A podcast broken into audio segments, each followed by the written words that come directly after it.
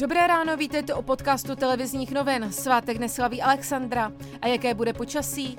Dnes bude jasno nebo skoro jasno. Nejvyšší teploty 14 až 18 stupňů. Na horách kolem 6 stupňů Celzia.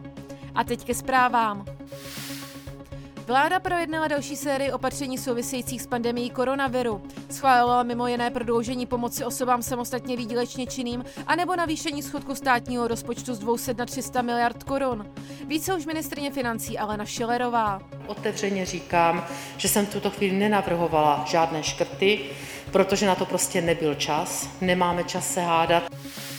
Taxikáře, který byl nakažený koronavirem a byl ve vážném stavu, propustili lékaři domů. Můj začátkem března z nemocí COVID-19 ještě tři dny rozvážel klienty a setkal se s necelou stovkou lidí. Šlo o první případ, kdy se nemoc přenesla z člověka na člověka přímo v Česku. Praha začne dnes přijímat žádosti do programu magistrátem garantovaných úvěrů pro malé a střední firmy. Město do něj vložilo 600 milionů korun. Jde o reakci na fakt, že v druhé vlně o státem zajištěný úvěr COVID-2 nemohou žádat podnikatelé z hlavního města, protože jde o peníze z evropských fondů.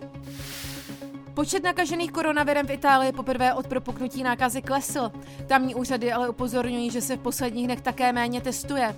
V pondělí v Itálii nemoci COVID-19 podlehlo na 450 lidí.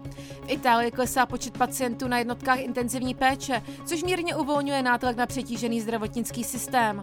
Počet uzdravených se blíží k 50 tisícům.